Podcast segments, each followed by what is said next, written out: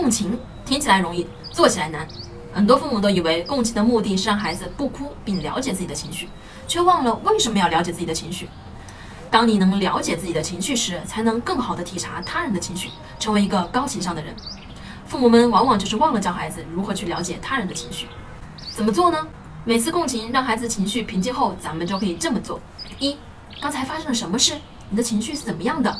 这是在帮助孩子理解自己的情绪。二，问孩子后来你是怎么平静的？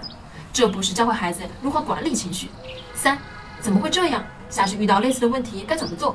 让孩子换位思考，去理解别人的情绪和立场，并教会孩子如何处理这类似的事情。我是不完美柚子妈妈，关注我，为你分享最有深度的育儿知识。